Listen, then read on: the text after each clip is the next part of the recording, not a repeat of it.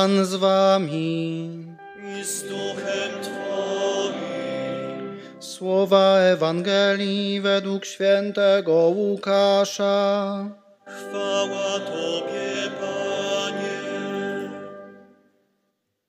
Gdy ukrzyżowano Jezusa, lud stał i patrzył, a członkowie Sanhedrynu szydzili. Innych wybawiał, niechże teraz siebie wybawi, jeśli jest Mesjaszem, Bożym wybrańcem. Szydzili z niego i żołnierze, podchodzili do niego i podawali mu ocet, mówiąc: Jeśli ty jesteś królem żydowskim, wybaw sam siebie. Był także nad nim napis w języku greckim, łacińskim i hebrajskim. To jest król żydowski. Jeden ze złoczyńców, których tam powieszono, urągał mu: Czyż ty nie jesteś Mesjaszem? Wybaw więc siebie i nas. Lecz drugi karcąc go rzekł: Ty nawet Boga się nie boisz, chociaż tę samą karę ponosisz. My przecież sprawiedliwie odbieramy bowiem słuszną karę za nasze uczynki, ale on nic złego nie uczynił. I dodał: Jezu, wspomnij na mnie, gdy przyjdziesz do swego królestwa. Jezus mu odpowiedział: Zaprawdę powiadam ci, dziś będziesz ze mną w raju. Oto słowo Pańskie. Chwała Tobie,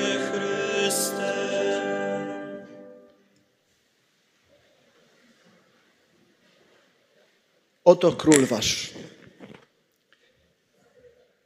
Kiedy spoglądamy na dzisiejszą Ewangelię, możemy zobaczyć, że jej bohaterowie mają bardzo ludzki, bardzo przyziemny obraz królowania. Chcą, żeby Jezus używał władzy na samym sobie, żeby to on się uwolnił, żeby zszedł z krzyża, żeby uniknął kary. Przypomina nam się góra kuszenia, gdzie szatan kusił Jezusa do tego samego, żeby użył władzy po to, żeby sobie ulżyć, pomóc. Taki sam obraz tworzymy sobie my. Chcemy dawać Bogu berła, korony, płaszcze. Chcemy usadzać Go na tronie, pozłacanym najlepiej, z wygodnymi poduszkami. A Jezus mówi w innym miejscu Ewangelii: Jeśli ktoś z Was chciałby stać się wielkim, niech będzie Waszym sługą. I taki też królowanie przyjmuje Jezus. To jest obraz Boga Króla. Bóg, który jako król stał się sługą. Kiedy przychodzi na świat, jego tronem staje się żłóbek. Jego komnatą staje się świat. Sam mówi: Lisy mają nory, ptaki mają gniazda, lecz syn człowieczy nie ma miejsca, gdzie mógłby głowę położyć. Całe życie Jezusa, króla wszechświata, to wędrówka, to zamieszkiwanie tylko tam, gdzie ktoś zdecyduje się go przyjąć. Bóg król to ten, który służy i uzdrawia, dla którego magnatami na jego dworze są chorzy, trędowaci, celnicy, prostytutki, Samarytanie, czyli wrogowie żydowskiego narodu, pasterze, dzieci, prostaczki. Wszyscy ci, którzy zostali postawieni na społecznym marginesie, którzy w tym społeczeństwie nie mieli głosu. Oni zajmują na dworze królewskim szczególne miejsce. Kiedy król idzie na wojnę, nie idzie ze swoim wojskiem. Idzie sam. Wędruje drogą krzyżową, opuszczony przez wszystkich. Jako pierwszy i jako jedyny, aby pokonać grzech, śmierć i szatana. I wreszcie tronem królowania Boga staje się krzyż. Śpiewamy w jednej z pieśni: Oto Bóg króluje z drzewa. najbardziej haniebne narzędzie kary, przeznaczone dla najgorszych złoczyńców. To jest tron, który wybrał Bóg. Oto król wasz. Jaka zatem jest nasza droga do tego królestwa? Do królestwa, które nie, nie składa się z przepięknych komnat, z pozłacanych ram obrazów, ale jest właśnie miejscem, gdzie może znaleźć się każdy. To jest przede wszystkim droga, po której nie damy rady iść sami. Drugie czytanie nam wyraźnie pokazuje, że Bóg nas przenosi do tego królestwa, że to nie jest nasza zasługa, że idziemy tam przez krew krzyża Jego Syna. Potwierdza to Łotr na krzyżu, kiedy mówi: Jezu, wspomnij na mnie. Droga do zbawienia nie wiedzie przez nasze osiągnięcia i zasługi, przez nasze dobre uczynki, przez wyrecytowane formułki. To wszystko jest ważne, ale nie jest drogą, którą zarabiamy sobie na niebo. Do zbawienia w chrześcijaństwie dochodzi się ścieżką, która biegnie w dół, która rezygnuje ze swojego ego, która rezygnuje z poczucia komfortu, że ze wszystkim mogę sobie poradzić sam.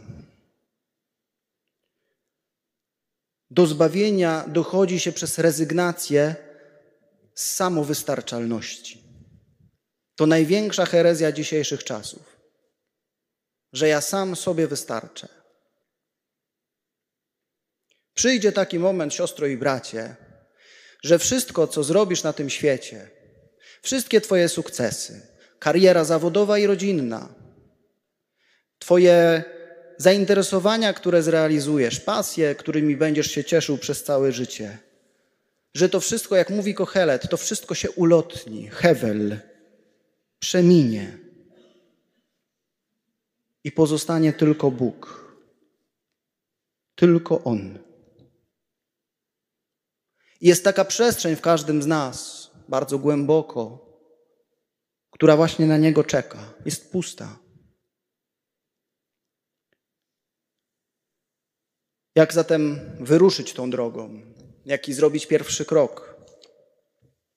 Pierwszy krok to przede wszystkim uświadomienie sobie tego, że jestem słaby, że nie jestem samowystarczalny, że nie doprowadzę się sam do nieba, że sam w końcu nie nauczę się miłości, a tylko miłość pozostanie wiecznie. W liście do Koryntian święty Paweł bardzo wyraźnie to stwierdza. Wiara, nadzieja przeminą, tylko miłość pozostanie. To ona jest kryterium tego, czy staliśmy się na nowo podobni do Boga. To miłość pokazuje nam, czy znowu staliśmy się Jego obrazem, tym z Księgi Rodzaju. Na obraz Boży go stworzył. Na sądzie staniemy z Bogiem twarzą w twarz, jak z lustrem. Jeśli o coś nas zapyta, to właśnie o to. Czy stałeś się do mnie podobny? To trudna szkoła. Ta droga uczenia się miłości jest drogą krzyża, drogą cierpienia. Miłość jest też cierpieniem. I cierpienie, bo często pytamy o jego sens, ma właśnie taki sens, jaki ty mu nadasz. Jeśli wybierzesz, aby to cierpienie przeżywać po to, by zbliżyć się do Boga, to jak mówi Jezus, gdy zostanie wywyższony, przyciągnie wszystkich do siebie, tych utrudzonych i obciążonych. I cierpienie z Jezusem jest dalej dotkliwe, jest dalej bolesne, trudne, ale nie jest już samotne.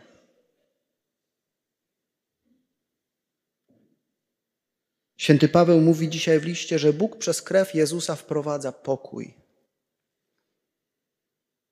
Pomimo cierpienia, nie zamiast. Ta droga cierpienia, którą przeżywa każdy z nas, często bardzo mocno ją przeżywa, ona nas nie ma wypełnić. Ona ma właśnie doprowadzić nas do pustki,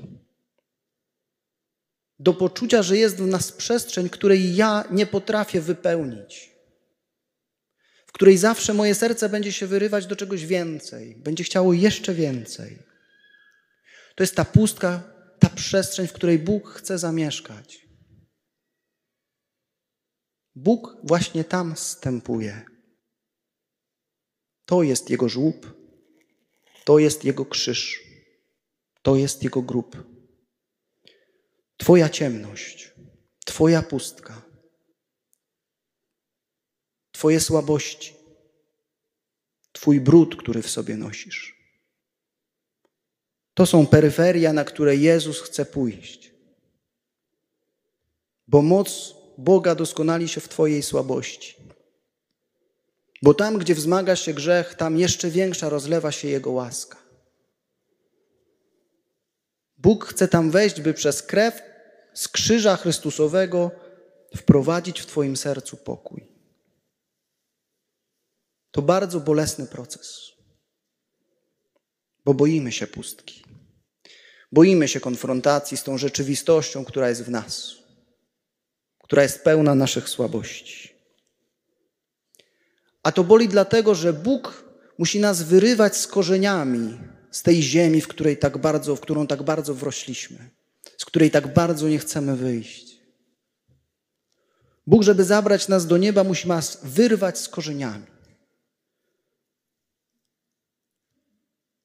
I to jest właśnie ta szansa, by rozpocząć drogę w dół, by zrezygnować z tych korzeni, by zrezygnować z tego wszystkiego, co tak bardzo trzyma cię przy ziemi.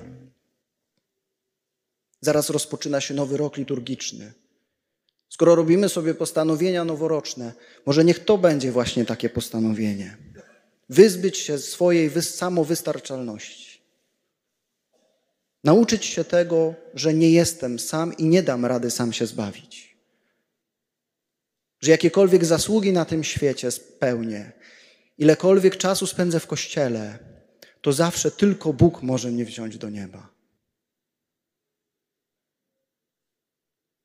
Podsumujmy. Po pierwsze, Bóg nie króluje po ludzku. Jego królowanie to pokora, służba i rezygnacja z wszelkich przywilejów.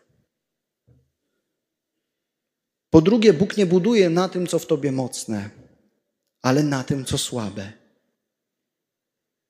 Nie buduje na Twojej pełni, ale na Twojej pustce. Nie na doskonałości, ale na Twoich duchowych peryferiach.